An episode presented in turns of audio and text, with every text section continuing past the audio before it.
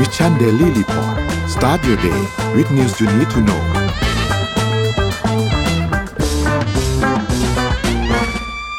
สวัสดีครับยินดีต้อนรับเข้าสู่ Mission Daily Report ประจำวันที่เท่าไหร่นะครับ13 ครับ วันพุธ3กันยายนค่ะพุธที่ 13 กันยายน 2566 นะครับ วันนี้คุณอยู่กับเรา 2 คนตอน 7 โมงถึง8โมงเช้าสวัสดีพี่เอ็มครับ สวัสดีค่ะนนท์สวัสดีค่ะท่านผู้ฟังทุกท่านครับ สวัสดีตอนเช้าวันพุธนะครับ ก็กลางสัปดาห์นะครับ วันนี้ก็ จริงเมื่อวานนี้มีหลายเรื่องที่เกิดขึ้นไม่ว่าจะเป็นงานอีเวนต์ Apple แล้วก็รวมถึงการแถลงนโยบายของรัฐบาลด้วยนะครับ วันนี้เดี๋ยวเราคงมาสรุปเรื่องทั้งหมดคร่าวๆกันอีกทีหนึ่งนะครับ แล้วก็มีอะไรให้ติดตามกันอีกเยอะครับสัปดาห์นี้นะครับเดี๋ยวพาไปอัปเดตตัวเลขก่อนครับว่าเป็นยังไงบ้างครับอัปเดตตัวเลขล่าสุดครับดัชนีตลาดหลักทรัพย์เซ็ตบ้านเราครับอยู่ที่ 1,545.50 นะครับบวกขึ้นมา 0.30%นะครับถัดมาครับ หุ้นต่างประเทศครับดาวโจนส์ครับอยู่ที่ 34,634 นะครับ NASDAQ ครับอยู่ที่ 13,803 นะครับ NYSE ครับอยู่ที่ 15,939 นะครับฟูซี่100 อยู่ที่ 7,530 นะครับ บวกตัวเดียวในกระดานนี้เลยนะครับ แล้วก็ห่างเสงครับอยู่ที่ 18,025 นะครับ ราคาน้ำมันดิบครับเอ่อก็มีการปรับตัวขึ้นอีกแล้วนะครับ WTI บวกขึ้นมาประมาณ 2.2%นะครับ อยู่ที่ 89.23 นะครับ แล้วก็ Brent นะครับ อยู่ที่ 92.35 นะครับ บวกขึ้นมา 1.89%นะครับเดี๋ยวเราพูดคุยเรื่องราคาน้ำมันกันเล็กน้อยด้วยนะครับหลังช่วงนี้ถัดมาครับทองคำครับอยู่ที่ 1,913.15 นะครับติดลบไป 0.48%นะครับและสุดท้ายคริปโตครับบิตคอยครับอยู่ที่ประมาณ 26,000นะครับมีจังหวะร่วงไปหลุด 25,000 เหมือนกันนะครับอีเทเรียมอยู่ที่ประมาณ 1,600 นะครับ b บ n a n c e 212 นะครับโซลาร่าอยู่ที่ 17.99 แล้วก็ บิตคับคอยอยู่ที่ 1.01 นะครับ นี่เป็นอัปเดตตัวเลขทั้งหมดในวันนี้นะครับ ที่อยากจะพูดถึงราคาน้ำมันเมื่อกี้นิดนึงเนาะก็คือเรื่องของน้ำมันเนี่ยเอ่อต้องบอกว่าในช่วงครึ่งปีหลังเนี่ยนะครับ ถ้าเราดูตัวเลขการคาดการณ์จากหลายๆ นักวิเคราะห์เนี่ยนะครับ หลายๆสำนักที่มีการวิเคราะห์กันเนี่ยต้องบอกว่าก็มีความคาดการณ์กันว่า ราคาน้ำมันช่วงครึ่งหลังของปีเราของปี 2023 เนี่ยนะครับจะค่อนข้างตึงตัว เพราะว่าอุปสงค์เนี่ยฟื้นตัวแล้วที่สำคัญคือโอเปกพลัสเนี่ยไม่ว่าจะเป็นซาอุไม่ว่าจะเป็นรัสเซียเนี่ยก็มีการลดกำลังการผลิตน้ำมัน อย่างน้อยก็คือไปจนถึงสิ้นปีนี้ด้วยนะครับทำให้ supply มันหายไป แต่ว่าในขณะเดียวกัน demand มันเพิ่มขึ้นมาค่อนข้างเยอะในช่วงครึ่งปีหลังนี้นะครับเพราะฉะนั้นก็เป็นสิ่งที่ค่อนข้างต้องบอกว่าในมุมหนึ่งเนี่ยเซอร์ไพรส์พอสมควร เพราะว่าการที่ซาอุกับรัสเซียประกาศปรับลดกำลังการผลิตน้ำมันในช่วงที่ผ่านมา แล้วที่สำคัญคือปกติเนี่ยเขาจะประกาศลดกันแบบอ่าโอเค ของเดือนนี้มาปุ๊บอะเดือนหน้าประกาศออกมาว่าจะลดเท่าไหร่ พอไปเดือนถัดไปก็ค่อยประกาศเดือน คือพูดง่ายๆคือประกาศแบบเดือนต่อเดือนอะแต่ว่าล่าสุดที่ประกาศออกมาเนี่ยคือเขาประกาศรวดเดียวเลยคือช่วงไตรมาสสุดท้ายของปีนี้ก็คือตุลาพฤศจิกาแล้วก็ธันวาเขาประกาศลดรวดเดียว 3 เดือนนะครับ นั่นหมายความว่าทำให้เอ่อ มันก็เลยเห็นภาพไปไกลๆเนาะว่าในช่วง 3 เดือนที่เหลือเนี่ย demand พุ่งแน่นอน และที่สำคัญคือ supply ก็ลดลงด้วยเพราะลดกำลังการผลิตลงมาด้วยเหมือนกันนะครับเราก็จะเห็นในช่วงที่ผ่านมานี่เลยครับในโดยเฉพาะอย่างยิ่ง 3 เดือนที่ผ่านมาราคาน้ำมันเนี่ยจะดีดตัวขึ้นมาค่อนข้างเยอะเลยนะครับอาจจะเผลอๆถ้านับช่วงที่ผ่านมาอาจจะ 10-20%เลยด้วยซ้ำนะครับเพราะว่าก็เราเห็นตัวเลขช่วงนี้ก็ประมาณอยู่ที่ 90เนาะ89 90สำหรับตัวเลขทั้งเบรนท์ทั้ง West Texas Intermediate เลยนะครับ ก็ทำให้อันเนี้ยน่าเป็นห่วงเหมือนกัน ทีนี้ในระยะสั้น ในระยะสั้นในที่นี้ก็คือเอาใกล้สุดเลยถึงสิ้นปีนี้ โอกาสที่จะเห็น 100 ดอลลาร์ต่อบาร์เรลเนี่ยมีความเป็นไปได้ละ เป็นไปได้พอสมควรเลย100ดอลลาร์ต่อบาร์เรลนะครับสำหรับตัวเลขราคาน้ำมันทั้งคู่นี้เลยเนี่ยนะครับ เพราะฉะนั้นอันนี้ก็เป็นส่วนหนึ่งที่ต้องติดตามพอสมควรเลยทั้งภาพใหญ่ก็คือจากผู้ผลิต รายใหญ่ แล้วก็ทั้งภาพย่อยก็คือรัฐบาลของพวกเราเนี่ยแหละนะครับในการที่จะมีนโยบายในเรื่องของการลดราคาค่าพลังงาน ซึ่งมันจะไปเชื่อมกับราคาไฟฟ้าด้วยนะครับเรื่องของราคาขายปลีกราคาน้ำมันต่างๆนะครับ ซึ่งล่าสุดที่นโยบายรัฐบาลเขามีการพูดถึงเรื่องนี้เนี่ยเขาบอกว่าเป็นเรื่องเร่งด่วนนะครับ เพราะว่าก็เป็นเรื่องที่สำคัญและสร้างผลกระทบต่อเป็นลูกโซ่ค่อนข้างเยอะกับหลาย ๆ อุตสาหกรรมนะครับ ทั้งตัวระดับผู้บริโภคเองด้วย ทั้งระดับของอุตสาหกรรมเองด้วย ราคาน้ำมันก็ส่งผลกระทบค่อนข้างเยอะพอสมควรเหมือนกันนะครับและที่สำคัญคือปัจจุบันนโยบายต่างๆเนี่ยอาจจะยังไม่ได้มีความชัดเจนมากสักเท่าไหร่นะครับอาจจะต้องรอดูกันต่อภายหลังจากนี้ว่าหลังจากที่เริ่มปฏิบัติงานกันไปแล้วเนี่ยจะเป็นอย่างไรบ้างนะครับเพราะฉะนั้นราคาพลังงานอันนี้น่าสนใจมากนะครับก็รอติดตามกันดูครับในเรื่องของราคาน้ำมันตลอดช่วงปีที่เหลือของปีนี้ครับน่าเป็นห่วงและน่าติดตามพอสมควรเลยครับพี่เอ็มพาไปดู Morning Talk หน่อยครับ กินไปแล้วเวลายาวเลย intro น้ำมันไปค่ะ Morning Talk ของเราวันนี้นะคะ อยากจะชวนคุยเรื่อง work life balance ค่ะ แต่ละท่านจัดพื้นที่ให้กับงานและชีวิตส่วนตัวยังไงคะเมนมาบอกเราหน่อยแชร์มาหน่อยนะคะว่า work life balance ของแต่ละคนเนี่ยหน้าตาเป็นยังไงอะสักหน่อยครับค่ะเอ็มพาไปข่าวต่อเลยนะคะตะกี้นี้นนท์พูดถึงเรื่องของน้ำมัน เอ็มขอพาไปข่าวเรื่องการลงทุนพลังงานสะอาด เพราะว่ามีงานวิจัยออกมาว่าถ้าอังกฤษไม่เพิ่มการลงทุนพลังงานสะอาดเนี่ยจะเสี่ยงเสียโอกาสสร้างงาน 95,000ตำแหน่งค่ะ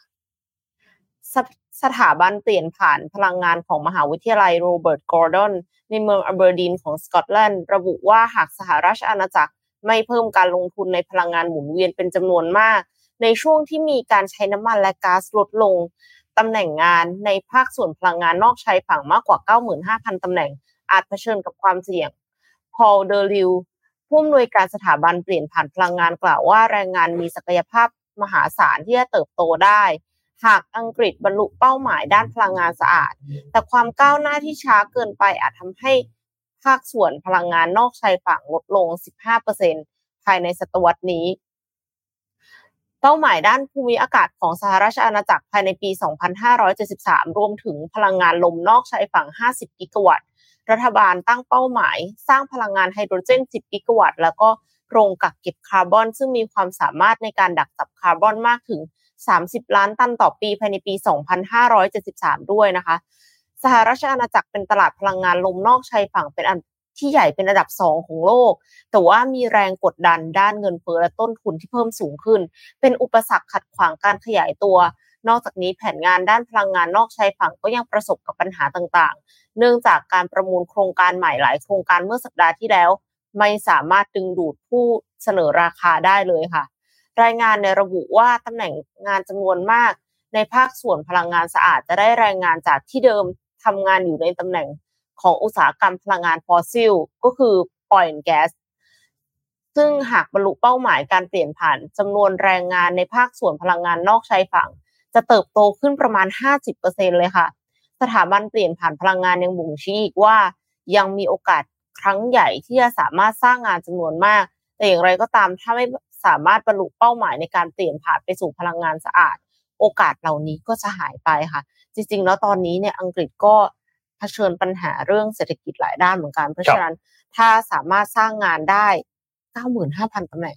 จากพลังงานสะอาดเนี่ย ก็น่าจะเป็นเรื่องที่ดีเนาะ อาจจะต้องแอคอย่างรวดเร็ว และพูดถึงเรื่องพลังงานเนี่ยจริง ๆ เราก็คือทุกประเทศอะเพราะว่าเทรนด์มันมาทางนี้แถมราคาน้ำมันก็จะขึ้นอีกนะถ้าสมมติว่าไปทางพลังงานสะอาดได้อะก็น่าจะสร้างงานสร้างโอกาสให้คนในประเทศได้อีกมากน่าจะเป็นแนวทางอันหนึ่งที่ที่ที่ดีเลยแหละพูดพูดเพราะแล้วก็หลาย ๆ หลาย ๆ ประเทศตอนนี้เอาแทบเรียกว่าแทบจะทั้งโลกก็ได้ ก็พูดถึงเรื่องของพลังงานสะอาด พูดถึงอะไรก็ตามที่เป็นเออ net zero เรื่องอะไรก็ตามที่เกี่ยวข้องกับสิ่งแวดล้อมในกันค่อนข้างเยอะในช่วงหลังๆรวม แล้วมันก็ไม่ใช่แค่แบบฝั่งรัฐบาลแต่เป็นแบบเอกชนด้วยเนาะฝั่งแบรนด์ฝั่งอะไรต่างๆ ก็เอาจริงๆก็หยิบยกเรื่องนี้มาเป็นหนึ่งใน marketing ในการขายด้วยเหมือนกันถ้าถ้าถ้า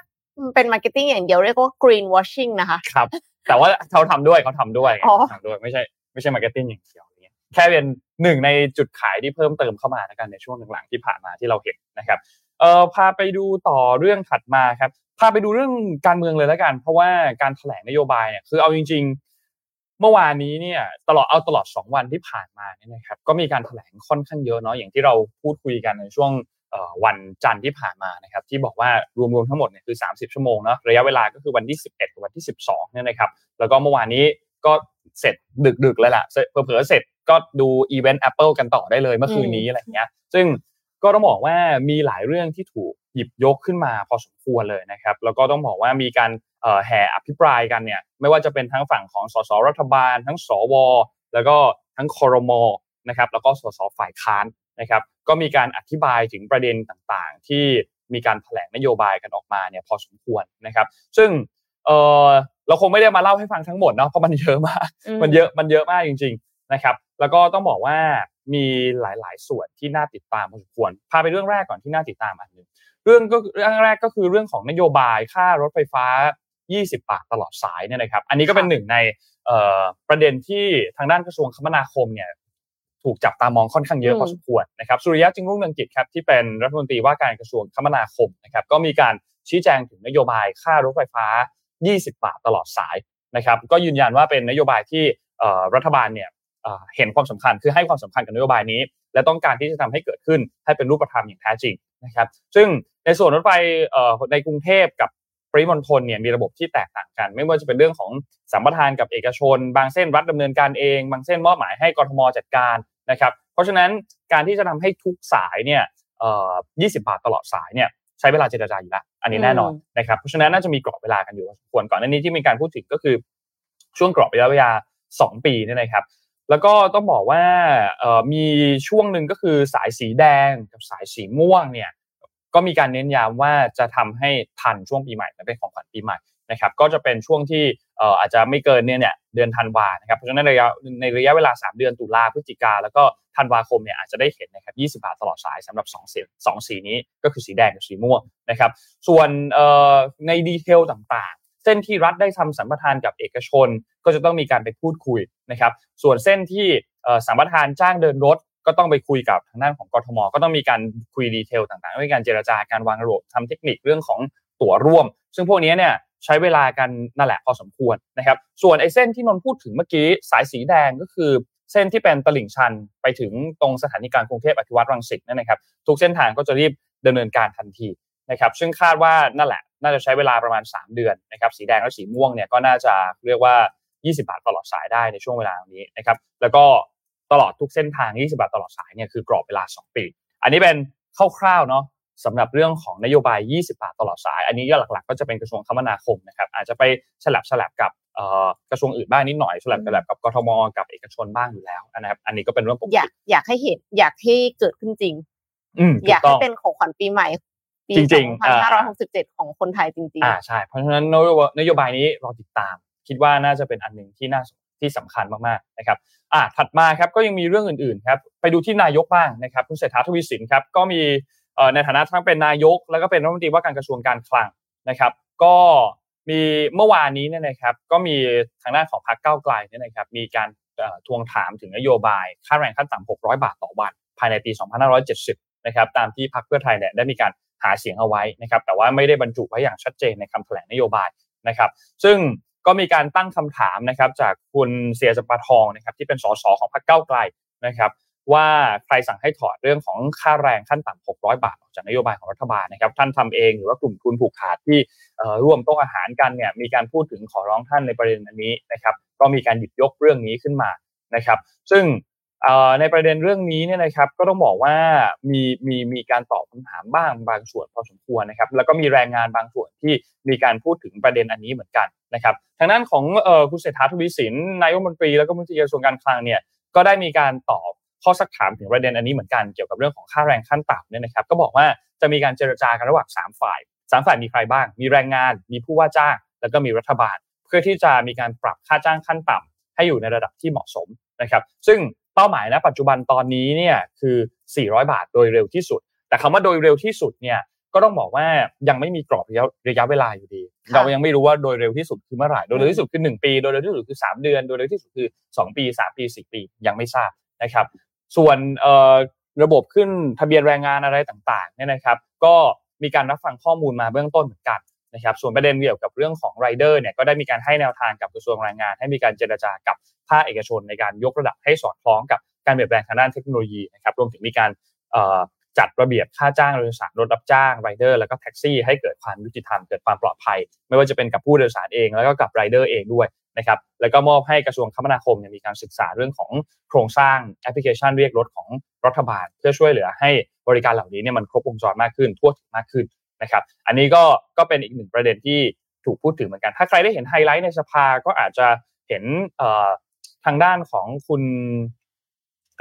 สิริโรธธนิกุลนะครับที่เป็นสสแบ่งเขตของพรรคเก้าไกลเนี่ยนะครับที่มีการใส่เสื้อไรเดอร์ขึ้นอภิปรายนะครับมีการพูดถึงในนี้ก็คือเป็นการพูดเหมือนเป็นตัวแทนของอาชีพกลุ่มนี้ด้วย เพราะว่าอภิปรายในเรื่องนี้ประเด็นตรงนี้พอดี นะครับแต่ก็มีการประท้วงมีการอะไรต่างๆกันเข้ามาในช่วงระยะระหว่างเวลาที่มีการแถลงเมื่อวานนี้เนี่ยนะครับ ก็อันนี้ก็เป็นอีกหนึ่งอันพอสมควร ซึ่งโดยภาพรวมเนี่ยฝ่ายค้านแล้วก็ทางด้านสวเนี่ยนะครับที่อาจจะเป็นสวที่ไม่ได้โหวตให้ให้ให้ให้คุณเศรษฐาเป็นนายกในช่วงเวลาตอนนั้นเนี่ยเนาะก็มีการวิพากษ์วิจารณ์กันพอสมควร ไม่ว่าจะเป็นเรื่องของนโยบายต่างๆ ที่ไม่ตรงกับตอนที่หาเสียงเอาไว้ เพื่อการโฆษณาเท่านั้นอ่าก็มีการวิพากษ์วิจารณ์เรื่องนี้กันพอสมควรว่าตอนหาเสียงพูดแบบนี้มีความชัดเจนมากเลย มีความชัดเจนว่ากรอบระยะเวลาเป็นอะไรเท่าไหร่บ้างคำพูดค่อนข้างจะชัดเจนว่าหมายต้องการที่จะสื่อถึงอะไร แต่ว่าพอตอนที่แถลงนโยบายจริงๆความกว้างของนโยบายที่แถลงต่างๆเนี่ยมันดูแบบกว้างมากขึ้นมาดูครอบคลุมไปได้ในหลายรูปแบบมากขึ้นนะครับ เพราะฉะนั้นอันนี้ก็เลยเป็นจุดหนึ่งที่ต้องบอกว่า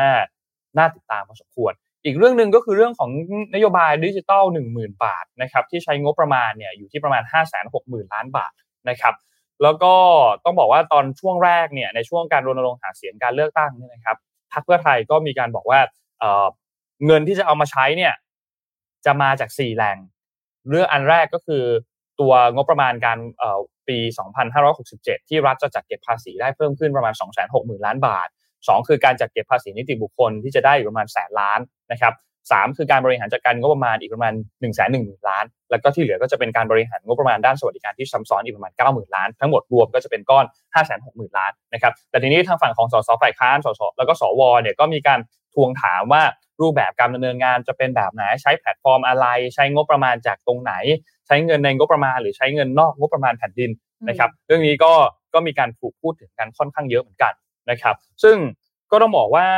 อันนี้ก็เป็นหนึ่งในนโยบายที่ต้องรอติดตามกันดูนะ ว่าสุดท้ายแล้วงบประมาณต่างๆ ที่จะใช้เนี่ยจะใช้งบประมาณในรูปแบบไหน และจะออกมาในทางเลือกแบบไหนนะครับจะมีการกู้จะมีการแตะตัวสมบัติแห่งชาติ หรือว่ากองทุนต่างๆ กองทุนบำเหน็จบำนาญกองทุนอายุพัก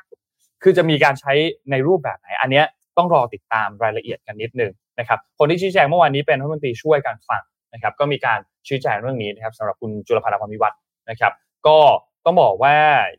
เรียกว่ายังไม่ยืนยันถึงความชัดเจนของรายละเอียดการดำเนินโครงการต่างๆนะครับ ไม่ว่าจะเป็นเรื่องของระยะเวลาการใช้จ่าย เรื่องของระยะทางระยะทางอันในที่นี้ก็คือกี่กิโลเมตรนะเพราะว่าเขาก็มีการพูดถึงว่าในระยะ 4 กิโลเมตร ของบางคนบางบ้าน4กิโลเมตรรอบๆไม่มีอะไรเลยนั่นแหละสินะครับ แต่ว่าคาดว่าอันนี้ไอไอเรื่องระยะทางนนคิดว่าไม่น่าจะเป็นปัญหาสักเท่าไหร่จากที่มีการฟัง การแถลงนโยบายต่างๆมา เพราะว่าก็จะมีการปรับเปลี่ยนให้เหมาะสมตามพื้นที่ต่างๆ ของแต่ละคนนะครับ เพราะฉะนั้นอันนี้แหละก็จะเป็นที่ทางฝั่งของพรรคเก้าไกลมีการวิพากษ์วิจารณ์ค่อนข้างเยอะนะครับ แล้วก็จริงๆแล้วต้องบอกว่าทางฝั่งของพรรคประชาธิปัตย์เองก็ไม่ธรรมดาเหมือนกันสำหรับการอภิปรายเกี่ยวกับเรื่องของนโยบายเมื่อวานนี้นะครับ ไม่ว่าจะเป็นทั้งคุณจุลินลักษณะวิสิทธิ์นะครับ คุณชวนหลีกภัยนะครับ คุณคุณชวนหลีกภัยอาจจะค่อนข้างพูดย้อนย้อนความไปในอดีตค่อนข้างเยอะ แต่คุณจุลินเองก็มีการหยิบยกเรื่องของมาตรฐานของนโยบายรัฐบาลที่สวนทางกับส่วนสูงของนายกอะไรเงี้ยนะครับ เพราะว่า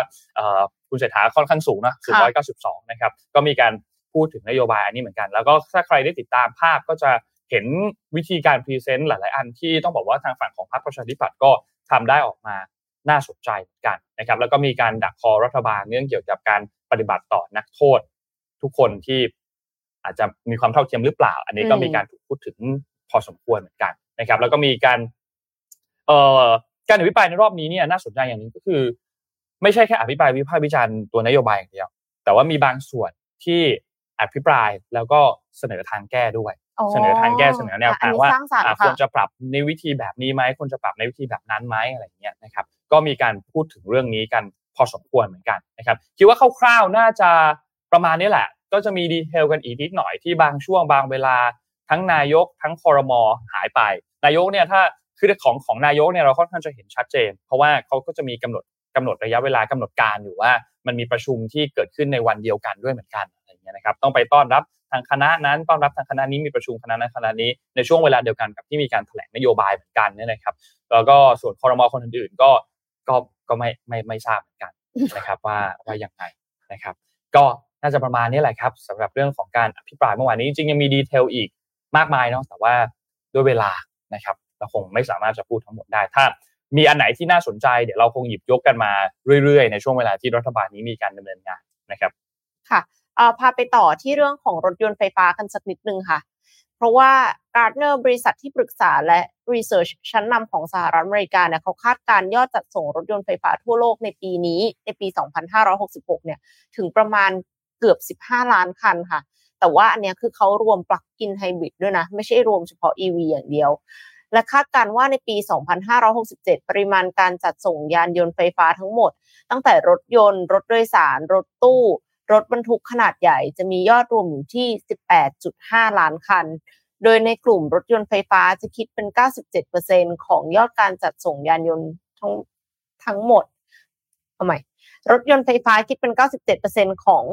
การจัดส่งยานยนต์ไฟฟ้าทั้งหมดในปีหน้าก็คือแสดงว่ารถโดยสารรถตู้รถบรรทุกขนาดใหญ่เนี่ยก็ยังคงน้อยอยู่ค่ะ รถยนต์ไฟฟ้าหรือว่า BEV ทั่วโลกจะเติบโตจาก 9 ล้านคันในปี 2565 เพิ่มเป็น 11 ล้านคันภายในสิ้นปี 2566 โดยคาดว่ารถยนต์ไฟฟ้า Plug-in Hybrid PHEV จะเติบโตช้าลงเล็กน้อยจาก 3 ล้านคันในปี 2565 เพิ่มเป็น 4 ล้านคันในปี 2566 สัดส่วนของ PHEV เนี่ยคิดเป็นเปอร์เซ็นต์ส่วนใหญ่ของรถยนต์ไฟฟ้าทั้งหมดในประเทศ สหรัฐอเมริกา แคนาดา และญี่ปุ่น อันนี้คือน่าสนใจมาก เพราะว่าเขามีแนวโน้มที่จะซื้อรถยนต์ PHEV มากกว่า BEV ก็คือเขามองว่ายังอยากจะได้ความสะดวกสบายในการเดินทางระยะไกลอยู่ค่ะครับคือหมายความว่า range ของแบตเตอรี่เนี่ยมันจำกัดประมาณหนึ่งเสร็จแล้วหลังจากนั้น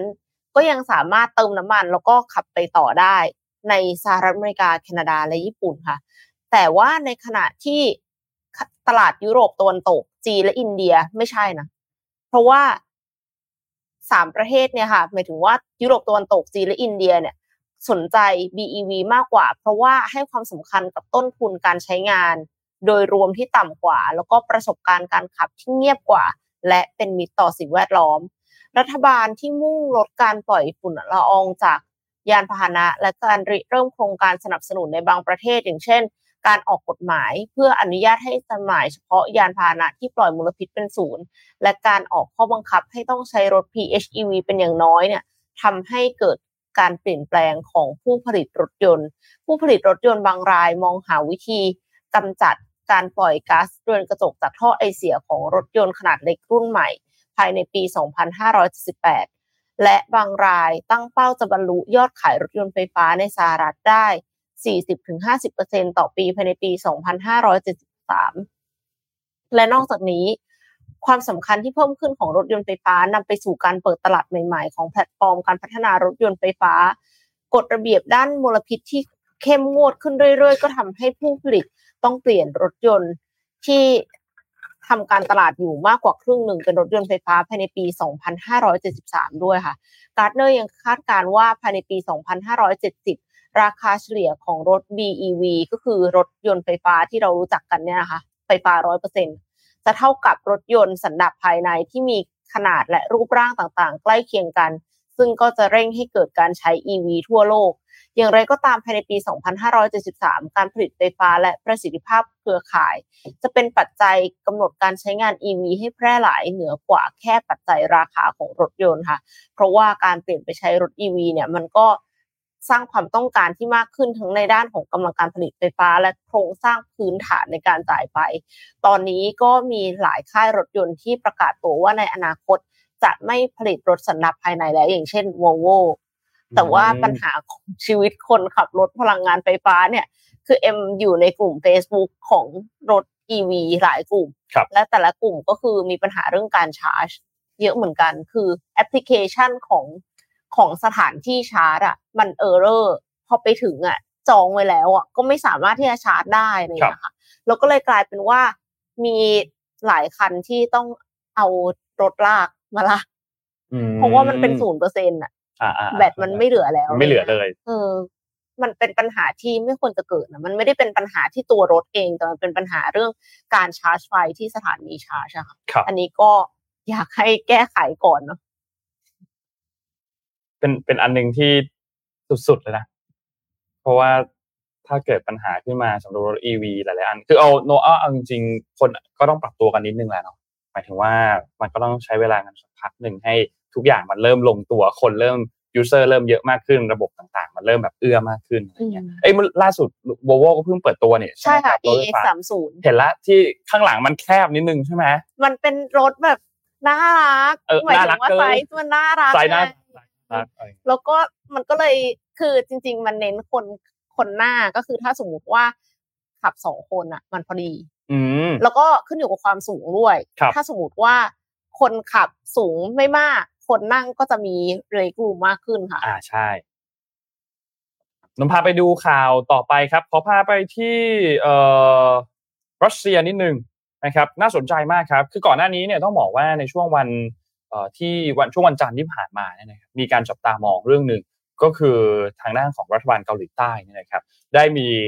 ข้อมูลมาจากหน่วยข่าวกรองเนี่ยนะครับ บอกว่าก็พบการการเคลื่อนไหวของคิมจองอึนนะครับ ว่า กำลังนั่งรถไฟขบวนพิเศษเพื่อเดินทางไปที่รัสเซียนะครับ หลังจากที่ต้องบอกว่ามีข่าวลือมาพอสมควรในช่วงตลอดสัปดาห์ที่ผ่านมาเนี่ยนะครับ ว่าผู้นำของเกาหลีเหนือจะเดินทางไปพบกับผู้นำของทางด้านรัสเซีย ก็คือวลาดิเมียร์ปูตินนะครับ แต่ว่าในช่วงเวลาตอนนั้นก็ยังไม่ได้มีความแน่ชัดเท่าไหร่นะครับคือแน่ชัดว่าเดินทางไปแน่แหละแต่ยังไม่แน่ชัดว่าจะเดินทางไปในวันไหนนะครับ ซึ่ง ก็ต้องบอกว่าในช่วงเวลาวันจันทร์ที่ผ่านมาเนี่ยเราก็จะเห็นมีมีข้อมูลจากหน่วยข่าวกรองบอกว่ามีรถไฟขบวนหนึ่งว่ากำลังคาดว่าคิมจองอึนอยู่ในนั้นด้วย และกำลังเดินทางไปที่รัสเซียนะครับ แล้วก็เจ้าหน้าที่ก็มีการรายงานว่าคิมจองอึนเดินทางออกจากกรุงเปียงยางแล้ว แล้วก็เดินทางไปที่รัสเซียแล้วนะครับ ทีนี้ปรากฏว่าหลังจากนั้นเนี่ยนะครับ ก็ปรากฏภาพออกมาเมื่อวานนี้นะครับ ก็จะเห็นภาพว่าคือต้องบอกว่าผู้นำสูงสุดของ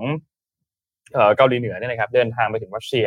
เมื่อเช้าวันที่ 12 กันยายนที่ผ่านมาเมื่อวานนี้เองนะครับเพื่อที่จะมีการเข้าหารือกับทางด้านของประธานาธิบดีวลาดิเมียร์ปูตินในลำดับต่อไปเนี่ยนะครับ ซึ่งทางฝั่งของสหรัฐเองก็มีการออกมาแถลงถึงเรื่องนี้ด้วยเช่นเดียวกันนะครับ บอกว่าทั้งสองประเทศไม่ควรที่จะทำข้อตกลง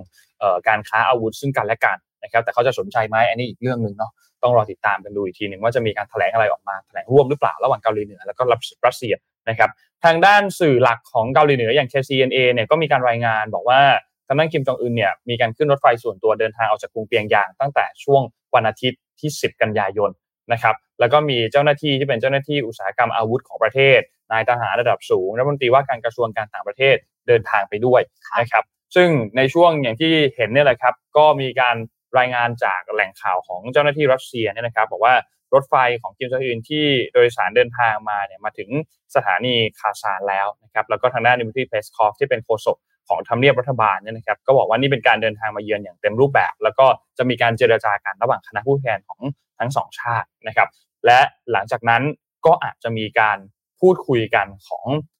ผู้นำทั้งสองแบบตัวต่อตัวด้วยนะครับอันนี้ก็เป็นอีกอันหนึ่งที่น่าสนใจเหมือนกัน และที่สำคัญคือเมื่อวานนี้เนี่ยปูตินก็มีกำหนด เดินทางมาถึงเมืองวลาดิวอสต็อกด้วยนะครับ ก็มีการเข้าร่วมประชุม Eastern Economic Forum นะครับ ซึ่งก็ดำเนินการต่อไปจนถึงวันนี้ด้วยวันที่ 13 กันยายนเนี่ยนะครับ ซึ่งก็คาดว่าหลังจากที่ประชุมอันนี้เสร็จเนี่ยปูตินกับคิมจองอึนก็อาจจะมีการพบกันนอกรอบนะครับ ตอนนี้ยังไม่มีการยืนยันเรื่องของนัดหมาย ยังไม่ได้มีการยืนยันเรื่องของสถานที่นะครับ และยังไม่ได้มีการยืนยันว่าคิมจองอึนจะเข้าร่วมกันประชุมดังกล่าวด้วยตัวเองหรือเปล่า นะครับก็ต้องรอติดตามกันอีกทีหนึ่งแต่ก็เริ่มมีกระแสจากฝั่งของสหรัฐที่มีการออกแถลงการออกอะไรต่างๆ บอกว่าบอกว่ามีความเป็นไปได้ว่าคิมจองอึนกับปูตินเนี่ยอาจจะมีการหารือเกี่ยวกับการจัดหาอาวุธให้กับรัสเซียเพื่อใช้ในสงครามยูเครนนะครับและความเป็นไปได้อื่นๆ ที่จะมีการกระชับความร่วมมือต่างๆ เกี่ยวกับทางทหารนะครับเพราะฉะนั้นอันนี้ก็เป็นในหนึ่งประเด็นที่น่าติดตามเหมือนกันนะครับแล้วก็ต้องบอกว่าเป็นข้อมูลที่เกาหลีใต้ออกมายืนยันก่อนหน้านี้ แล้วก็เป็นข้อมูลที่ ค่อนข้างแม่นยำพอสมควรนะครับเพราะตอนช่วงเวลาก่อนหน้านี้ก็เป็นเกาหลีใต้ที่ออกมายืนยันข่าวนี้แต่แต่เพียงประเทศเดียวนะครับ ไม่มีประเทศอื่นที่ออกมาแถลงข่าวยืนยันถึงเรื่องของการเดินทางมาในครั้งนี้นะครับ ก็ต้องบอกว่าเดินทางใช้เวลานานนะเกาหลีเหนือมารัสเซียเนี่ยประมาณ 20 ชั่วโมงนะครับ 20 ชั่วโมง และที่สำคัญคือจะเป็นการเดินทางไปเยือนรัสเซียเป็นครั้งแรกของผู้นำเกาหลีเหนือในรอบช่วงประมาณ 4 ปีกว่าด้วยนะครับ แล้วก็ที่สำคัญคือเป็นทริป ออกมาต่างประเทศเป็นครั้งแรกของคิมจองอึนตั้งแต่หลังโควิดด้วยนะครับเพราะฉะนั้นก็น่าสนใจมากครับสำหรับการเดินทางในครั้งนี้ โดยเฉพาะอย่างยิ่งในช่วงเวลาที่ต้องบอกว่าสงครามระหว่างรัสเซียยูเครนยังไม่สิ้นสุดแบบนี้และมีความเกี่ยวข้องกันในเรื่องของทางการทหารด้วยนะครับค่ะ ต้องจับตามองกันต่อไป แต่อีกเหตุการณ์หนึ่งที่ต้องจับตามองค่ะ ขอพาไปดูที่โปรตุเกสค่ะ เพราะว่าชาวบ้านในโปรตุเกสเนี่ยเขาเจอเหตุการณ์ประหลาด ซึ่งนั่นก็คือมวลน้ำสีแดงเลือด ไหลท่วมถนนในหมู่บ้านค่ะ คิดดูว่าถ้าเป็นเมื่อก่อนอะ คงคิดว่าพระเจ้าลงโทษหมายถึงว่า เป็นเหตุการณ์เหนือธรรมชาติสักอย่างหนึ่งค่ะแต่ปรากฏว่า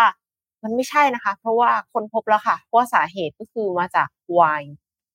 ไวน์เนี่ยรั่วไหลออกมานะคะ แล้วก็ท่วมหมู่บ้านเลยค่ะ เนี่ยค่ะ ตามภาพที่เห็นนะคะ สื่อท้องถิ่น เรียกว่าท่วมเลยจริงๆ คือเหมือนเหมือนน้ำป่าไหลหลากอะแต่มันคือน้ำไวน์ไหลหลากนะคะสื่อท้องถิ่นเผยภาพกระแสน้ำสีแดงไหลเข้าถนน ท่วมในเมืองเซาลอเรนโคเดเบโรซึ่งเป็นเมืองเล็กๆ มีประชากรในเมืองเพียง 2,000 คนเท่านั้นเองค่ะ อยู่ในโปรตุเกสสาเหตุเพราะว่าถังเก็บไวน์แดงของโรงงานบ่มเพาะโรงงานบ่มไวน์เนี่ยรั่วไหลส่งผลให้ไวน์แดงปริมาณกว่า6แสนแกลลอน หรือประมาณ 2.2 ล้านลิตร ซึ่งมากพอๆกับสระว่ายน้ำโอลิมปิกไหลไปทั่วเมืองค่ะ แม้วน์จะไม่ได้สร้างความเสียหายให้กับอาคารบ้านเรือนและถนนหนทาง รวมถึงไม่มีรายงานคนได้รับบาดเจ็บจากเหตุน้ำท่วมฉับพลันในครั้งนี้ แต่ว่าอาจมีผลกระทบด้านสิ่งแวดล้อมค่ะถ้าวายรั่วไหลไปถึงแม่น้ำเซอร์ติมาที่อยู่ในบริเวณนั้น ซึ่งทีมนักดับเพลิงก็พยายามสกัดไม่ให้วายไหลลงแม่น้ำนะคะ แต่ก็ไม่แน่ใจเหมือนกันว่าจะทำได้มากขนาดไหนเพราะมันเป็นของเหลวอะอ่าใช่ ด้านโรงงานบุ่มวายก็ออกมาขอโทษที่ทำให้เกิดเหตุการณ์วายท่วม แล้วก็จะดูแลรับผิดชอบค่าใช้จ่ายทั้งหมด และจะให้ทีมงานเข้ามาเก็บกวาดความเสียหายโดยเร็วที่สุด ส่วนดินที่เปียกชุ่มไปด้วยวายจะถูกนำไปฟื้นฟูและผ่านกระบวนการในโรงงานอีกทีหนึ่งค่ะ ก็ คือเป็นเหตุการณ์ประหลาดที่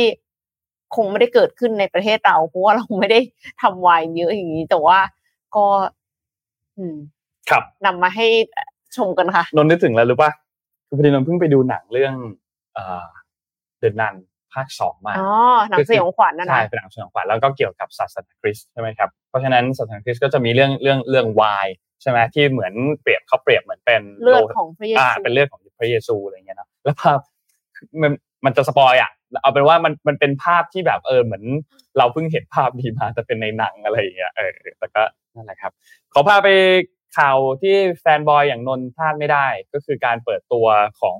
Apple เมื่อคืนนี้นะครับอีเวนต์ Wanderlust เนี่ยนะครับก็เป็นอีเวนต์ในเดือนกันยายนที่ทุกคนก็คาดหวังกันได้อยู่แล้วว่าสิ่งที่จะเกิดขึ้นก็คือการเปิดตัว iPhone รุ่นใหม่นะครับแล้วก็มักจะมาคู่กันกับการเปิดตัว Apple Watch รุ่นใหม่ แล้วก็อาจจะมีเ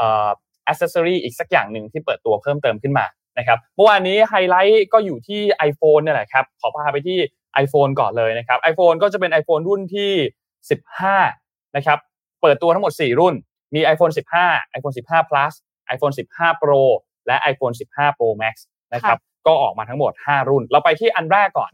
สเปคที่ทุกท่านเห็นอยู่บนหน้าจอตรงนี้เนี่ยจะเป็นของทางด้าน iPhone ที่เป็น iPhone 15 กับ iPhone 15 plus นะครับขนาดจอเนี่ยมาใน 2 ขนาดจอก็คือ 6.1 นิ้วกับ 6.7 นิ้วนะครับแล้วก็มา 5 สีเลยครับ มีชมพู มีสีเขียว มีฟ้ามีดำมีเหลืองนะครับเดี๋ยวถ้าทีมงานมีภาพรูปรูปสีของก็เปิดเปิดไปด้วยนะครับแล้วก็ต้องบอกว่าได้ตัว Dynamic Island มาด้วยนะครับก่อนหน้านี้ในรุ่น iPhone 14 เนี่ย Dynamic Island จะได้มาเฉพาะในรุ่นที่เป็นตัวรุ่นโปรเท่านั้นนะครับแต่ว่าสำหรับ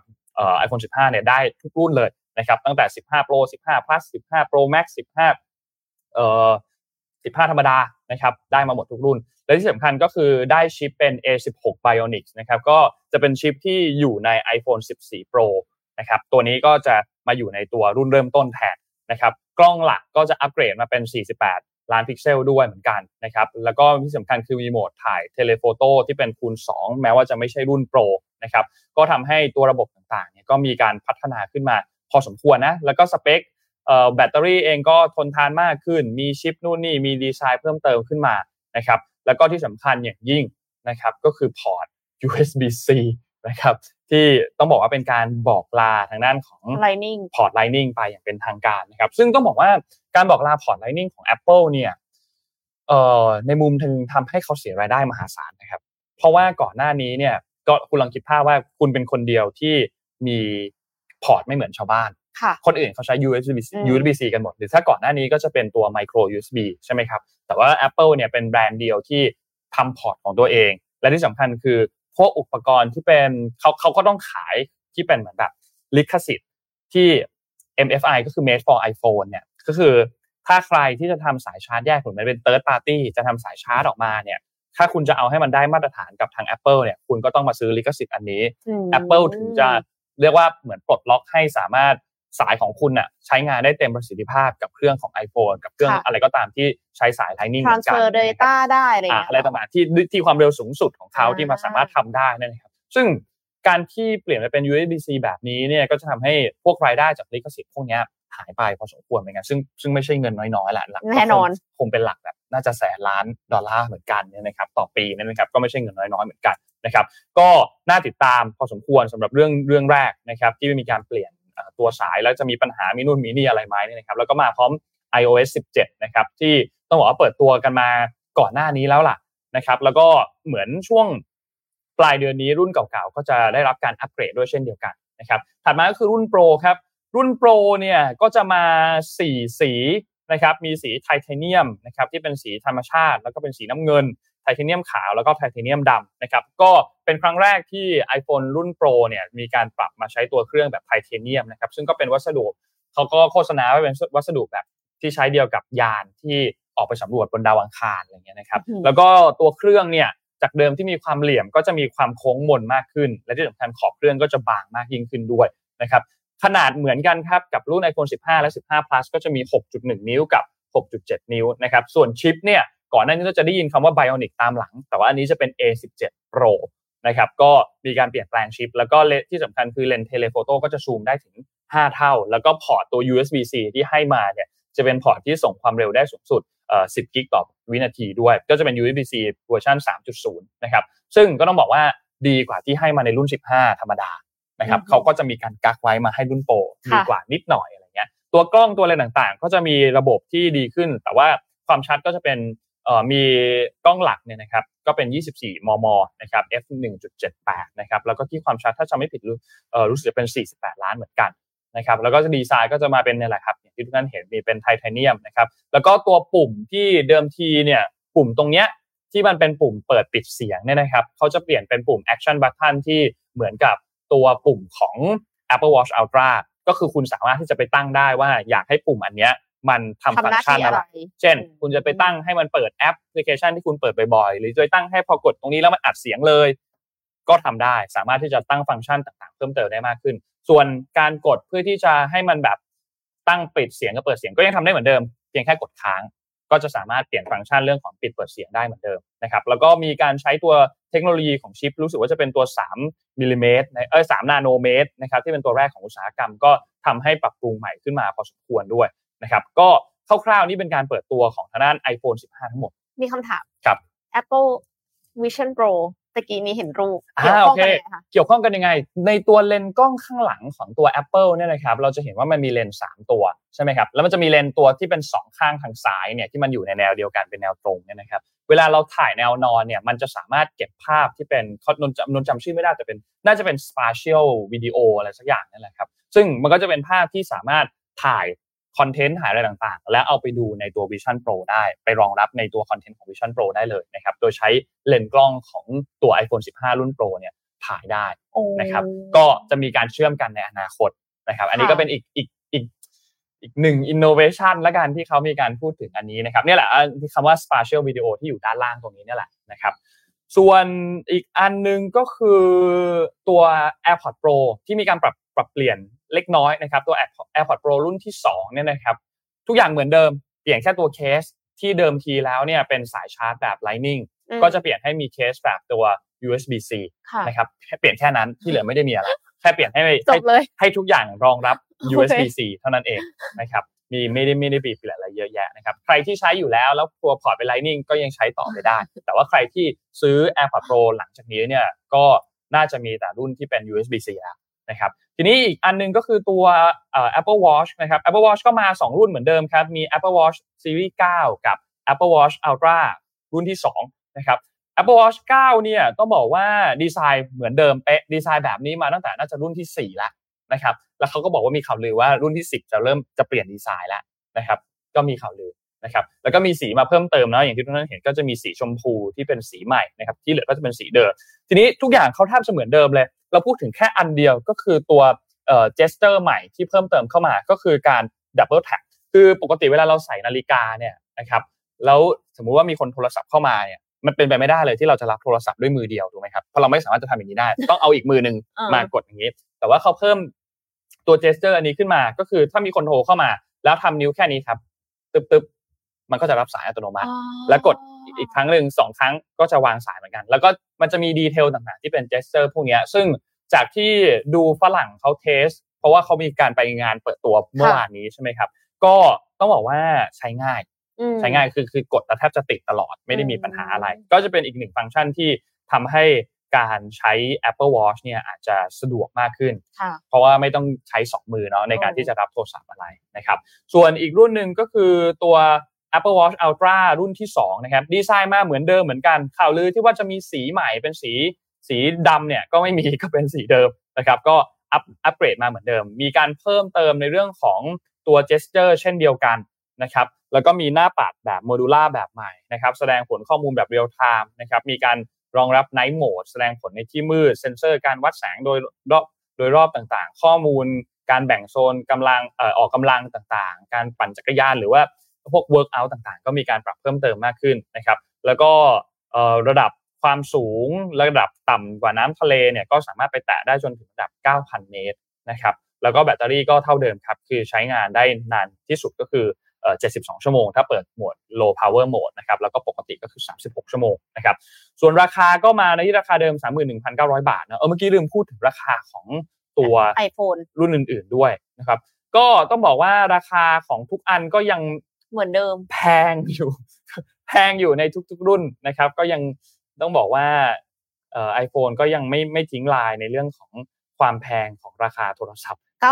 9,999 ใช่ไหมคะ เหรียญนะครับ ขอโทษค่ะ เอาราคาไทยเลยแล้วกันนะ 999 US ดอลลาร์ ถูกต้อง ราคาไทยเนี่ย iPhone 15 เริ่มต้นที่ 32,900 บาทนะครับ 15 plus เนี่ย เริ่มต้นที่ 37,900 บาท ทั้งคู่นี้ที่ความจุ 128 กิกนะครับ ส่วนรุ่น Pro เนี่ย 15 Pro อยู่ที่ 41,900 บาทนะครับ 128 กิกเหมือนกัน แล้วก็ Pro Max เนี่ยจะเริ่มต้นที่ความจุ 256 กิกนะครับ อยู่ที่ 48,900 บาทนะครับ แล้วก็เริ่มจำหน่ายวางจำหน่ายเนี่ยสุกที่ 22 กันยายน แล้วก็เปิดให้สั่งซื้อล่วงหน้าได้ในวันที่ 15 กันยายนนะครับ อันนี้เป็นราคา official ของประเทศไทยแล้วนะครับ ก็ใครที่ ฟังแล้วยังไม่จุใจไปดูคลิปของคุณอู๋ spin9ก็ได้ ก็มีการรีวิวไว้ทั้ง 2 คลิปเลย รีวิวสรุปเปิดตัว แล้วก็รีวิว hands-on จริง ๆ ว่าไปจับของตัว product ที่เพิ่งออกมาเนี่ยเป็นยังไงบ้างครับก็ก็ประมาณนี้แล้วกันนะครับอยากอยากถามหน่อยราะว่าไม่ได้ใช้ไม่ได้ใช้อีสมาร์ทวอชอะค่ะปกติแล้วอะรับโทรศัพท์ที่ว่าเนี่ยคือเราต้องใส่ AirPod ไว้ตลอดเวลาปะไม่จำเป็นครับ ก็คือมันสามารถกดรับได้มันมีลำโพงตรงนี้ด้วย มีลำโพงตรงนี้ก็คือ speaker ออกมาเลย ทุกคนก็คือได้ยินหมดเลยใช่ใช่ใช่ทุกคนก็ได้แต่มันก็ไม่มันก็ปรับเสียงได้แหละไม่ได้ดังมากขนาดนั้นอะไรเงี้ยเออมันก็เวลานนคุยนนก็คุยอย่างเงี้ยมันก็ได้ก็พอที่จะแบบได้ยินเหมือนเป็นสายลับเลยอะเออเหมือนเป็นสายลับเหมือนเป็น feel แบบสายลับเหมือนโคนันอะไรประมาณเนี้ยนะครับประมาณนี้ครับสำหรับเปิดตัว Apple ครับ ก็เราก็ยังไม่ซื้อครับ เราเราจะไปต่อรุ่น ต่อไปครับ มีคนบอกว่า Galaxy อะ Galaxy Watch เขาใช้วิธีหมุนมือ ไม่แน่ใจว่าหมุนมือยังไง แต่ว่าก็คืออันนี้ใช้วิธีตึ๊บตึ๊บคือต้องบอกว่าอันนี้หมุน Apple อะเขาเขาก็ตามอยู่พอสมควรนะไม่ว่าจะเป็นในเรื่องอะไรก็ตามเขาก็ตามตามตลอดนะแต่ว่าโอเคเขาก็มีจุดขายอันอื่นของเขาที่ทำให้ fanboy ทำให้ผู้ใช้ผู้ใช้งาน user ต่างๆเนี่ยก็รอซื้อ product ของเขาต่อไปนะครับ ค่ะ ก็พาไปดูที่เรื่องของเทคโนโลยีอีกเรื่องหนึ่งแล้วกันนะคะ เป็น เรื่องโฮโลแกรม คณะละครสัตว์ค่ะ เดี๋ยวนี้เขาไม่ทรมานสัตว์นะ เพราะว่าเขาใช้โฮโลแกรมแทนสัตว์จริง แล้วมันยังเป็นละครสัตว์อยู่ไหมอะอ่าได้สิครับสำนักข่าว AFP รายงานจากกรุงเบอร์ลินประเทศเยอรมนีเมื่อวันที่ 11 กันยายนว่า เนื่องจากความกังวลเกี่ยวกับสวัสดิภาพสัตว์ คณะละครสัตว์รอนคัลลี่ของเยอรมนีจึงหยุดใช้สิงโตและช้างในการแสดงเมื่อปี 2534 ซึ่งต่อมาในปี 2561 ทางคณะละครสัตว์ตัดสินใจ เลิกใช้สัตว์ตัวจริงทุกชนิดค่ะ นายแพทริกฟิลาเดลเฟีย หัวหน้าคณะละครสัตว์รอนคัลลี่วัย 49 ปีกล่าวว่าการนำสัตว์จริงมาร่วมแสดงไม่เหมาะสมอีกต่อไป อีกทั้งตลอดช่วงเวลาหลายปีที่ผ่านมาคณะละครสัตว์หลายกลุ่มถูกจำกัดพื้นที่การใช้งานมากขึ้น ประสบความลำบากในการดูแลสัตว์บางชนิด ก็เลยทำให้มองหาความ มหัศจรรย์ของสัตว์ไว้ในการแสดงด้วยการนำไปสู่โฮโลแกรมค่ะ หรือภาพเหมือนสามมิติ ภาพเสมือนสามมิติแทนสัตว์จริง ด้วยการใช้กล้อง 11 ตัว ซึ่งเรียงอยู่บนเพดานส่วนด้านบนสุดของเวที ฉายภาพความละเอียดสูง บนตาข่ายที่ล้อมรอบพื้นที่การแสดง และเมื่อไฟดับลงผู้ชมก็แทบจะมองไม่เห็นตาข่าย แต่ว่าเห็นภาพเสมือนปรากฏขึ้นมาแทนค่ะ แม้ว่า สัตว์จริงจะสร้างความตื่นเต้นให้กับผู้ชม แต่ว่าเทคโนโลยีใหม่โฮโลแกรมเนี้ยก็สามารถทดแทนองค์ประกอบนั้นได้และทำให้คณะละครสัตว์รอนคัลลี่สามารถแสดงสิ่งที่ไม่คาดคิด ด้วยการผสมผสานการแสดงผาดโผนเข้ากับภาพเสมือนที่สร้างโดยนักสร้างแอนิเมชันและนักออกแบบกราฟิก อีกด้านหนึ่งผู้ชมที่ดูคณะดูคณะละครสัตว์รอนคัลลี่เนี่ยก็สามารถเพลิดเพลินไปกับโชว์ที่ตื่นตาตื่นใจแม้ว่าจะไม่มีสัตว์จริงก็ตาม โดยที่มองว่าการไม่ใช้สัตว์ตัวเป็นๆก็คือเป็นการยุติการทารุณกรรมสัตว์ค่ะ ก็ทำให้คณะละครสัตว์พยายามทำการแสดงที่เหลือให้มีความพิเศษขึ้นได้ คือจริงๆอะถ้าคนที่มาดูละครสัตว์ เพราะว่าจะมาดูความสามารถของสัตว์เขาก็อาจจะรู้สึกว่าอ้าวมันก็ไม่เหมือนเดิมไม่เหมือนเดิมอะใช่ ยังไงก็ตามมันก็คือแบบเหมือน make ขึ้นมาครับแต่ว่าคนที่มาดูเพื่อความบันเทิงจริง ๆ การ ดูโฮโลแกรมอะมันก็บันเทิงได้ คือมันขึ้นอยู่กับ story ว่าเขา tell อะไร ครับต้องรอดูนะว่ารูปแบบที่เปลี่ยนไปแบบนี้มันจะจะออกมาในแบบไหนได้บ้างนะหรือในอนาคตมันอาจจะหายไปเลยก็ได้นะหมายถึงว่าละครสัตว์อะไรเงี้ย อาจจะคือมันก็ยังมีคนที่ดูอยู่ ก็ยังมีความนิยมอยู่บ้าง แต่หมายถึงว่าเอ็มรู้สึกว่าก็ถ้าใช้ความคิดสร้างสรรค์เข้ามาร่วมกับเทคโนโลยีอะมันก็จะก้าวข้ามข้อจำกัดบางอย่างได้ ก็จริงครับ พาไปดูต่อที่จีนแล้วก็ยุโรปนะครับขอพาไปที่จีนก่อนนะครับ ตัวเลขต่างๆ เริ่มดีขึ้นพอสมควรนะครับ ด้วย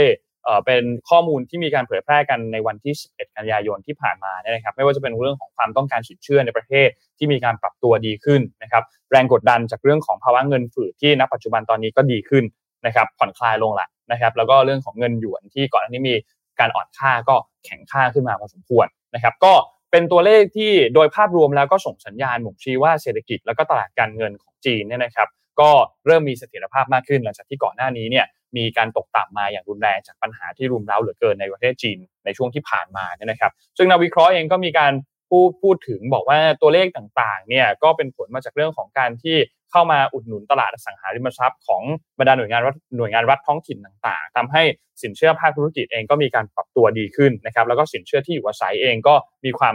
การปรับตัวดีขึ้นแข็งแกร่งมากขึ้นเช่นเดียวกัน เงินหยวนเองก็ปรับแข็งค่าขึ้นจากการที่ธนาคารกลางของจีนเนี่ยมีการเพิ่มมาตรการการปกป้องค่าเงินหยวนมากขึ้นนะครับก็เป็นสัญญาณเชิงบวกที่ทำให้นักลงทุนเนี่ยมีความเชื่อมั่นในตลาดจีนมากยิ่งขึ้นนะครับนอกจากนี้ดัชนีราคาผู้บริโภคซึ่ง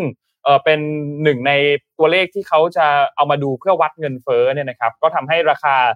ผู้บริโภคเนี่ยกลับมาเพิ่มขึ้นอีกครั้งหลังจากที่ก่อนหน้านี้ในเดือนกรกฎาคมเนี่ยมีการปรับตัวลดลงนะครับแม้ว่าอาจจะยังไม่ได้ดีขึ้นแบบว่าว้าวดีขึ้นเรียบร้อยแล้วเลย แต่ว่าก็ส่งสัญญาณตัวเลขต่างๆ ที่เริ่มมีสัญญาณที่ดีขึ้นพอสมควรนะครับในปัจจุบันตอนนี้จีนขนาดเศรษฐกิจเนี่ยใหญ่เป็นอันดับ 2 ของโลกนะครับอยู่ในช่วงที่มีการฟื้นตัวอยู่นะครับมีปัญหาเรื่องของวิกฤตอสังหาริมทรัพย์นะครับแล้วก็ต้องบอกว่า ทำให้ความเชื่อมั่นในช่วงที่ผ่านมาเนี่ยลดน้อยถอยต่ำลงไปพอสมควรนะครับแล้วก็ทำให้เกิดความเสี่ยงต่อเป้าหมายที่เขาต้องการที่ตั้งเป้าไว้คือ GDP 5%นี่นะครับในช่วงที่ผ่านมาก็อาจจะทำให้ปัญหาเนี้ยเกิด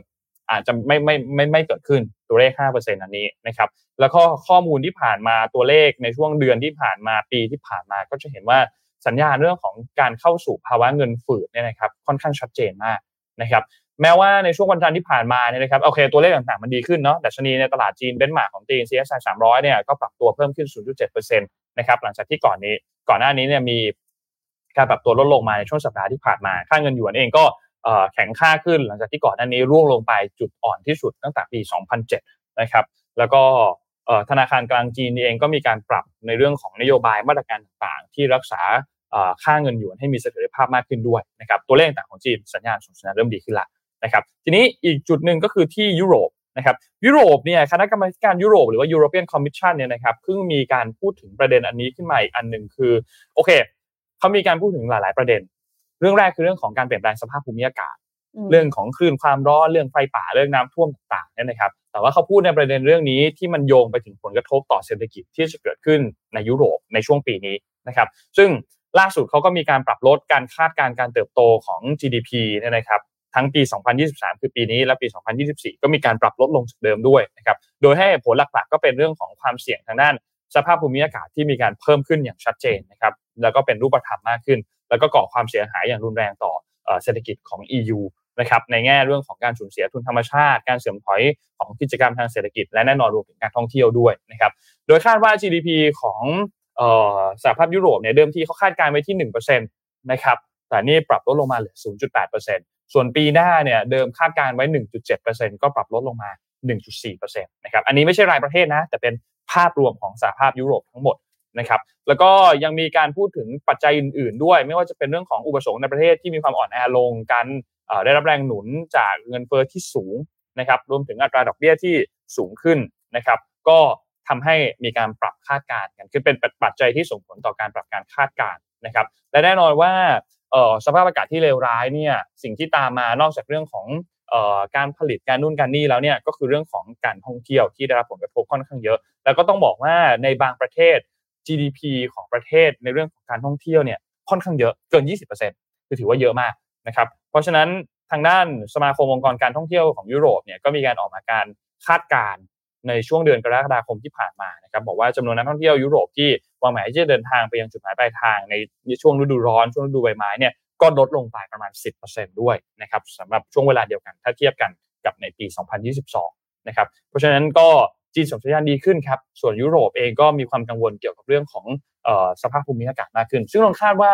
มันน่าจะส่งผลกระทบไม่ใช่แค่ที่ยุโรปหรอก จริงๆ แล้วโซนอเมริกา โซนเอเชียบ้านเราเองก็ น่าจะได้รับผลกระทบกันไม่มากก็น้อยเหมือนกันนะครับ คิดว่าถ้าหากว่าเอา factor อันนี้มาคำนวณ เกี่ยวกับผลกระทบทางเศรษฐกิจนนว่าก็ไม่น้อยเหมือนกันสำหรับบ้านเรานะครับ ก็เป็นอีกหนึ่งปัจจัยที่น่าจะถูกพูดถึงมากขึ้น และน่าจะถูกนำมายึดหยิบโยงกับทางด้านของตัวเลข GDP ตัวเลขเศรษฐกิจ ความมั่นคงทางเศรษฐกิจกันมากขึ้นในช่วงปีหลังๆจากนี้นะครับสำหรับเรื่องของสภาพภูมิอากาศครับ ค่ะพาไปต่ออีกเรื่องหนึ่งนะคะ ก่อนที่เราจะกลับมาที่ Morning Talk เรื่องของ work life balance เนาะขอพาไปที่อินเดียค่ะ พูดถึงจีนเราไม่พูดถึงอินเดียก็ไม่ได้นะคะ แต่อินเดียเนี่ยเขามีการประท้วงค่ะของแท็กซี่ Uber ในเบงคลูรูค้านนโยบายผู้หญิงขึ้นรถเมล์ฟรีค่ะ อันนี้คือมาจากสำนักข่าวรอยเตอร์สนะคะรอยเตอร์สรายงานว่าคนขับแท็กซี่ของ บริการเรียกรถอย่าง Uber และ Ola จำนวนหลายพันคนประท้วงครั้งใหญ่ในเมืองเบงคลูรู ในวันจันทร์ด้วยการระงับการให้บริการ ซึ่งก็สร้างความเดือดร้อนให้กับประชาชนอย่างมากค่ะ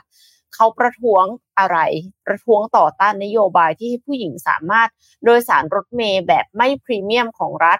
ได้ฟรีนะคะ โดยผู้ให้บริการขนส่งเอกชนเนี่ยเขาบอกว่านโยบายนี้ส่งผลกระทบต่อการประกอบอาชีพก็คือ ผู้หญิงก็จะขึ้น Uber กับโอลาลดลงนั่นเอง เพราะว่าไปขึ้นรถเมล์ฟรีได้นะคะเบงคูรูเนี่ยเป็น Silicon Valley แห่งอินเดีย เป็นตลาดที่สำคัญที่สุดของบริการเรียกรถแท็กซี่ในอินเดีย และขึ้นชื่อเรื่องปัญหารถติดค่ะ การนัดหยุดงานครั้งนี้ก็ส่งผลให้หลายบริษัทเดือดร้อน บางบริษัทอย่างเช่น Northern Trust จำเป็นต้องให้พนักงานทำงานจากที่บ้านเลยทีเดียว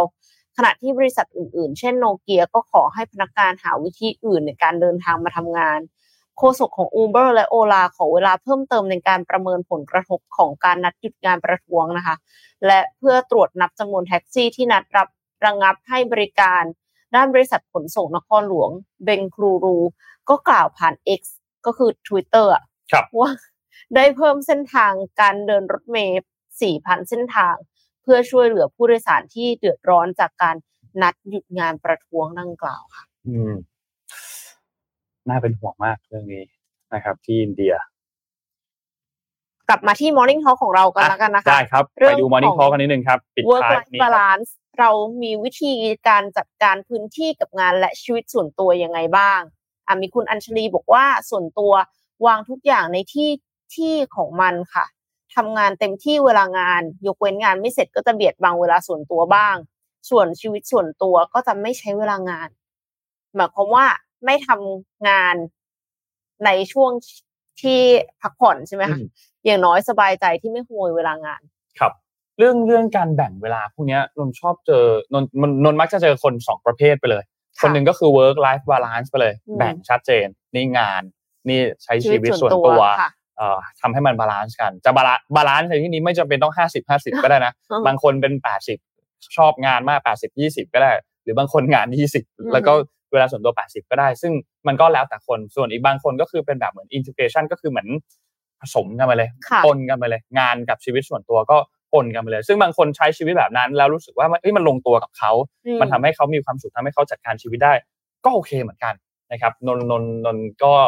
ได้เห็นคนสองประเภทนี้ที่ใช้ชีวิตกันคนละแบบนะอันนี้มีคอมเมนต์เรื่องของเรื่องนี้คือเขาบอกว่าอะไรนะแบ่งสมุดค่ะแบ่งสมุดเป็นสองเล่ม journal เป็นสองเล่ม ก็คือแยกงานกับชีวิตส่วนตัวออกจากกันไปเลย แล้วพยายามไม่เอางานกลับมาทำที่บ้านใช่ไหมครับ ใช่ค่ะ ถ้าไม่จำเป็นจริงๆ อ่า แล้วก็มีมีท่านหนึ่งคุณปูป๊อก บอกว่าแบ่งเวลางานและการ relax ชัดเจน เวลางานจะโฟกัสเต็มที่ไม่เกินหนึ่งทุ่ม เลยหนึ่งทุ่มต้องหยุด งานไม่เสร็จต่อพรุ่งนี้อะอันนี้จะเป็นแบบที่นนบอกก็คือมีเส้นขาดชัดเจนด้วยเวลาหมายความว่าทุ่มหนึ่งคือหยุด แต่ว่าก็จะมีหลายคนที่บอกว่าทำยากนะคะ คุณคุณนพสุนบอกว่าส่วนตัวแล้วเรื่องนี้คือเรื่องที่ทำยากที่สุดเลย ที่พอทำได้ก็คือพยายามเคลียร์งานให้เสร็จจากที่ทำงาน พอกลับบ้าน แล้วก็ไม่เปิดคอมิกเลย แต่ว่าบางทีผลลัพธ์ก็คือกลับบ้านดึกแทนเพราะว่า ต้องเคลียร์งานให้เสร็จก่อนที่จะออกมาสำหรับเอ็มนะเอ็มรู้สึกว่า คือด้วยความที่เรา work remotely แล้วก็ work anytime anywhere ค่ะคือหมายถึงว่ามันไม่ใช่ว่าเฉพาะเจ้าของบริษัทนะ คือทุกคนในบริษัทเนี่ยสามารถที่จะเดินทางไปนั่งที่ร้านกาแฟ แล้วจะกลับบ้านเมื่อไหร่ก็ได้อะไรเงี้ย เอ็มว่ามันมันดีมากตรงที่เราจะเลี่ยงรถติดได้ อ่าก็จริง อ่า คือหมายความว่าเราอะกลับบ้านมาเรายังทำงานอยู่ แต่ว่าเรากลับบ้านก่อนที่คนอื่นก็จะกลับบ้าน ก่อนที่คนอื่นก็จะเลิกงาน เพราะว่าเราจะได้ไม่ต้องเจอรถติดบนถนนแล้วเสร็จแล้วค่อย ค่อยมาทำงานต่อที่บ้าน ซึ่งประหยัดเวลากว่ามาก เพราะว่ามันมีวันที่เอ็มแบบไปอบรมไปอีเวนต์อะไรเงี้ยค่ะแล้วกลับบ้านเวลาที่มันเป็น rush hour อะครับโอ้โหสองชั่วโมงนะคะ สุดเลยแล้วคือรู้เลยว่าหมดเวลาแล้วคือแบบปกติกลับบ้านมา จะแบบออกกำลังกายตอนเย็นอย่างเงี้ย คือออกไม่ได้เลยนะ คือปวดขาจากการเหยียบเบรกไม่ได้เหยียบคันเร่งนะเหยียบแล้วก็ปล่อยเบรกเหยียบแล้วก็ปล่อยเบรกนะคะไม่ไหวจริงๆรู้สึกว่าแบบ คือถ้าเรียกเวลาออโต้ยังปวดหัวเลยอะแล้วที่ดูถ้าคนที่ขับแบบเกียร์แบบมีคลาสมีคลาสอะโอ้โห ยิ่งหนักเข้าไปใหญ่นะครับเอ่อเมื่อกี้มีคนพูดถึงบอกว่าทำงานโรงพยาบาลทำให้แบ่งเวลาส่วนตัวกับเวลางานยากมากนะครับ เอาจริงๆแค่แบ่งเวลานอนเนี่ยต้องทำเรื่องนี้ให้ได้ก่อนก็ก็ เอาใจช่วยครับ เรื่องนี้เห็นใจจริงๆครับ แล้วก็หวังว่ารัฐมนตรีกระทรวงสาธารณสุขคนใหม่นะแต่แพทย์ชลนานจะเข้ามาแก้ไขปัญหานี้ เพราะนนเชื่อว่าถ้าใครมีเพื่อนเป็นหมอเอางี้ดีกว่า ใครมีเพื่อนเป็นหมอ มีพี่มีน้องเป็นหมออะไรเงี้ย ต้องเคยได้ยินเขาบ่นเรื่องนี้ให้ฟังกันบ้างแหละเรื่องของเวลาเรื่องการจัดการเรื่องของเออเรื่องของเวรเรื่องของ workload ต่างๆ ที่มันโอเวอร์มากเลยไหมบางคนอยู่เวรติดกันแบบเป็นวันติดกันอะไรอย่างเงี้ย ซึ่ง ไม่ได้นอน 48 ชั่วโมงใช่แต่ว่าเป็นเรื่องแบบน่าเป็นห่วงมากเลยนะครับเรื่องนี้ อันนี้ก็บอกว่าเออจริงอยากเคลียร์งาน จนเบียดบังเวลาส่วนตัวไปจนได้ ตัวเองมักมีพลังขับเคลื่อนอย่างแรงตอนใกล้เลิกเลิกงานแล้วทำต่อครับ อันนี้เป็นแล้วแต่คนนะของนนนี่บางทีใกล้เลิกงานนี่เริ่มเก็บของเลยครับ ใกล้เลิกงานเลิกเริ่มเก็บของแทนที่จะมีแรงทำงานเพิ่ม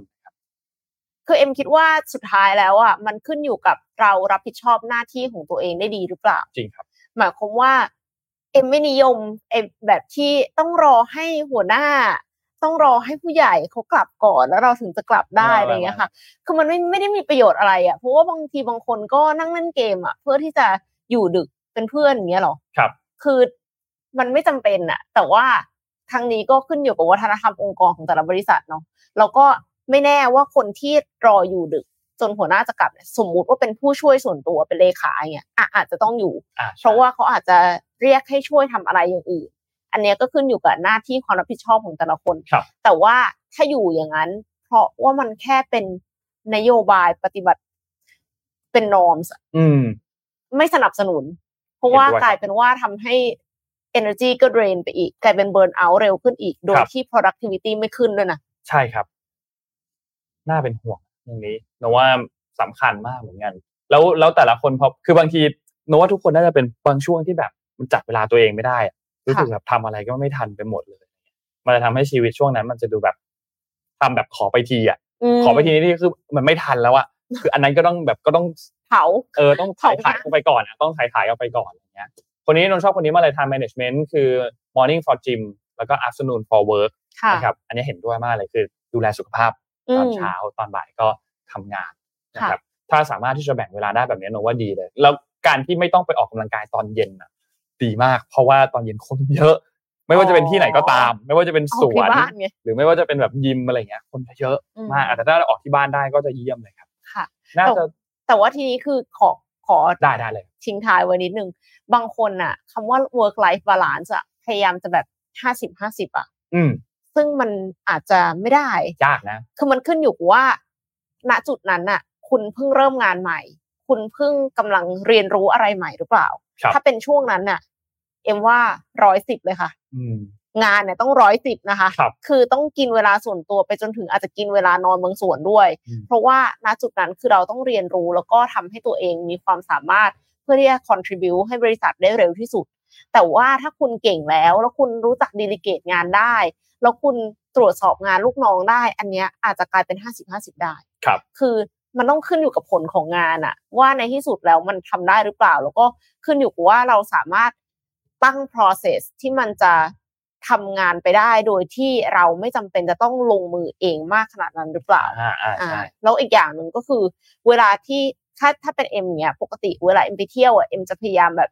อยู่กับปัจจุบันอะครับ ก็คือจะไม่ได้แบบว่าโอ้โหเช็คอีเมลตลอดเวลาอะไรอย่างเงี้ย เออ แต่ว่าคือไม่มันไม่ได้ทำอย่างนั้นได้ตลอดเวลาหรอกนะแต่ว่าก็พยายามครับ ไม่อย่างนั้นมันจะไม่ได้ relax เลยค่ะทุกคนมันจะปล่อยไม่ได้เลยทุกคนมันคือเปลี่ยนที่ทำงานค่ะมันไม่ได้ไปเที่ยวแต่ว่าทางนี้เวลางานก็ต้องพยายามโฟกัสนะไม่ใช่แบบว่าเวลางานก็แบบแอบไปดูซีรีส์อะไรเงี้ยหมายถึงว่าเวลาพยายามจะทำงาน คือพอเบื่อแล้วก็แบบถ่ายเฟซบุ๊กไปเรื่อยเปื่อยอะไรเงี้ย มันก็จะอืมไม่ได้งานครับ ก็จะตามนั้นนะครับ ก็เอาใจช่วยครับสำหรับใครที่ยังอยู่ในช่วงกำลังปรับตัวเนาะนว่ามันก็ต้องใช้เวลากันสักพักหนึ่งแหละถึงจะปรับตัวกันได้นะครับ พอปรับตัวได้อย่างที่พี่เอ็มบอกคือ พอทุกอย่างมันเริ่มเป็นระบบมากขึ้น มันเริ่มที่จะขยับตัวมากขึ้น เราเข้าใจในสิ่งที่เรากำลังทำอยู่มากขึ้น ไม่ว่าจะเป็นงานหรือชีวิตส่วนตัวนะ มันก็จะ เริ่มชินมากขึ้น เริ่มทำได้ง่ายมากขึ้น เมื่อกี้มีพูดถึงเรื่องของวัฒนธรรมสังคมออฟฟิศญี่ปุ่นเนี่ยทำงานเสร็จไปดื่มกันต่อไหวได้ยังไง ไปดื่มเนี่ยเรื่องหนึ่งตื่นไหวได้ยังไง อย่างที่มีคอมเมนต์หนึ่งพูดถึงเนี่ยนะครับเอาจริงนะเออมันก็ไม่เข้าใจเหมือนกันนะการที่แบบทำงานเสร็จปุ๊บแล้วไปดื่มต่อแล้ววันต่อมาต้องตื่นไปทำงานต่อนี่มันแบบโหดเหมือนกันนะไม่ธรรมดาไม่ธรรมดานั่นแหละครับสุขภาพต้องแข็งแรงขนาดไหนถึงจะต้องเออต้องแข็งแกร่งจริงอะต้องแข็งแกร่งจริงไม่ธรรมดาจริงนะครับ ประมาณนี้ครับสำหรับอัปเดต เรื่องราวข่าวสารกันในวันนี้แล้วก็ Morning Talk ในวันนี้นะครับขอบคุณทุกคนที่มาคอมเมนต์กันมากๆนะครับและแน่นอนขอบคุณสปอนเซอร์ของพวกเรานะครับขอบคุณผู้สนับสนุนหลัก Mitsubishi Pajero Sport Elite Edition นะครับจุดสตาร์ทความแตกต่างนะครับและขอบคุณ Number 24นะครับผู้ให้บริการ Shutterstock ประเทศไทย แต่เพียงผู้เดียวนะครับขอบคุณสปอนเซอร์ของเราทั้งสองเจ้ามากๆนะครับและแน่นอนขอบคุณท่านผู้ฟังทุกๆ ท่านที่ติดตามทุกๆ ช่องทางนะครับวันนี้ก็ประมาณรวมๆแล้วประมาณพันคนเนาะจากรวมจาก2ช่องทางจาก Facebook จาก YouTube นะครับก็ ขอบคุณทุกคนมาก ๆ ในเช้าวันนี้นะครับ แล้วพบกันใหม่อีกครั้งหนึ่งในวันพรุ่งนี้วันพฤหัสนะครับ พรุ่งนี้เราจะไลฟ์จากที่บ้านนะครับ จากที่บ้านนะครับ ไม่ได้เข้าสตูนะครับ ก็เดี๋ยวเจอกันพรุ่งนี้อัปเดตข่าวสารกันต่อครับ วันนี้เราสองคนลาไปก่อนครับ สวัสดีครับ สวัสดีค่ะมิชชันเดลี่รีพอร์ต start your day with news you need to know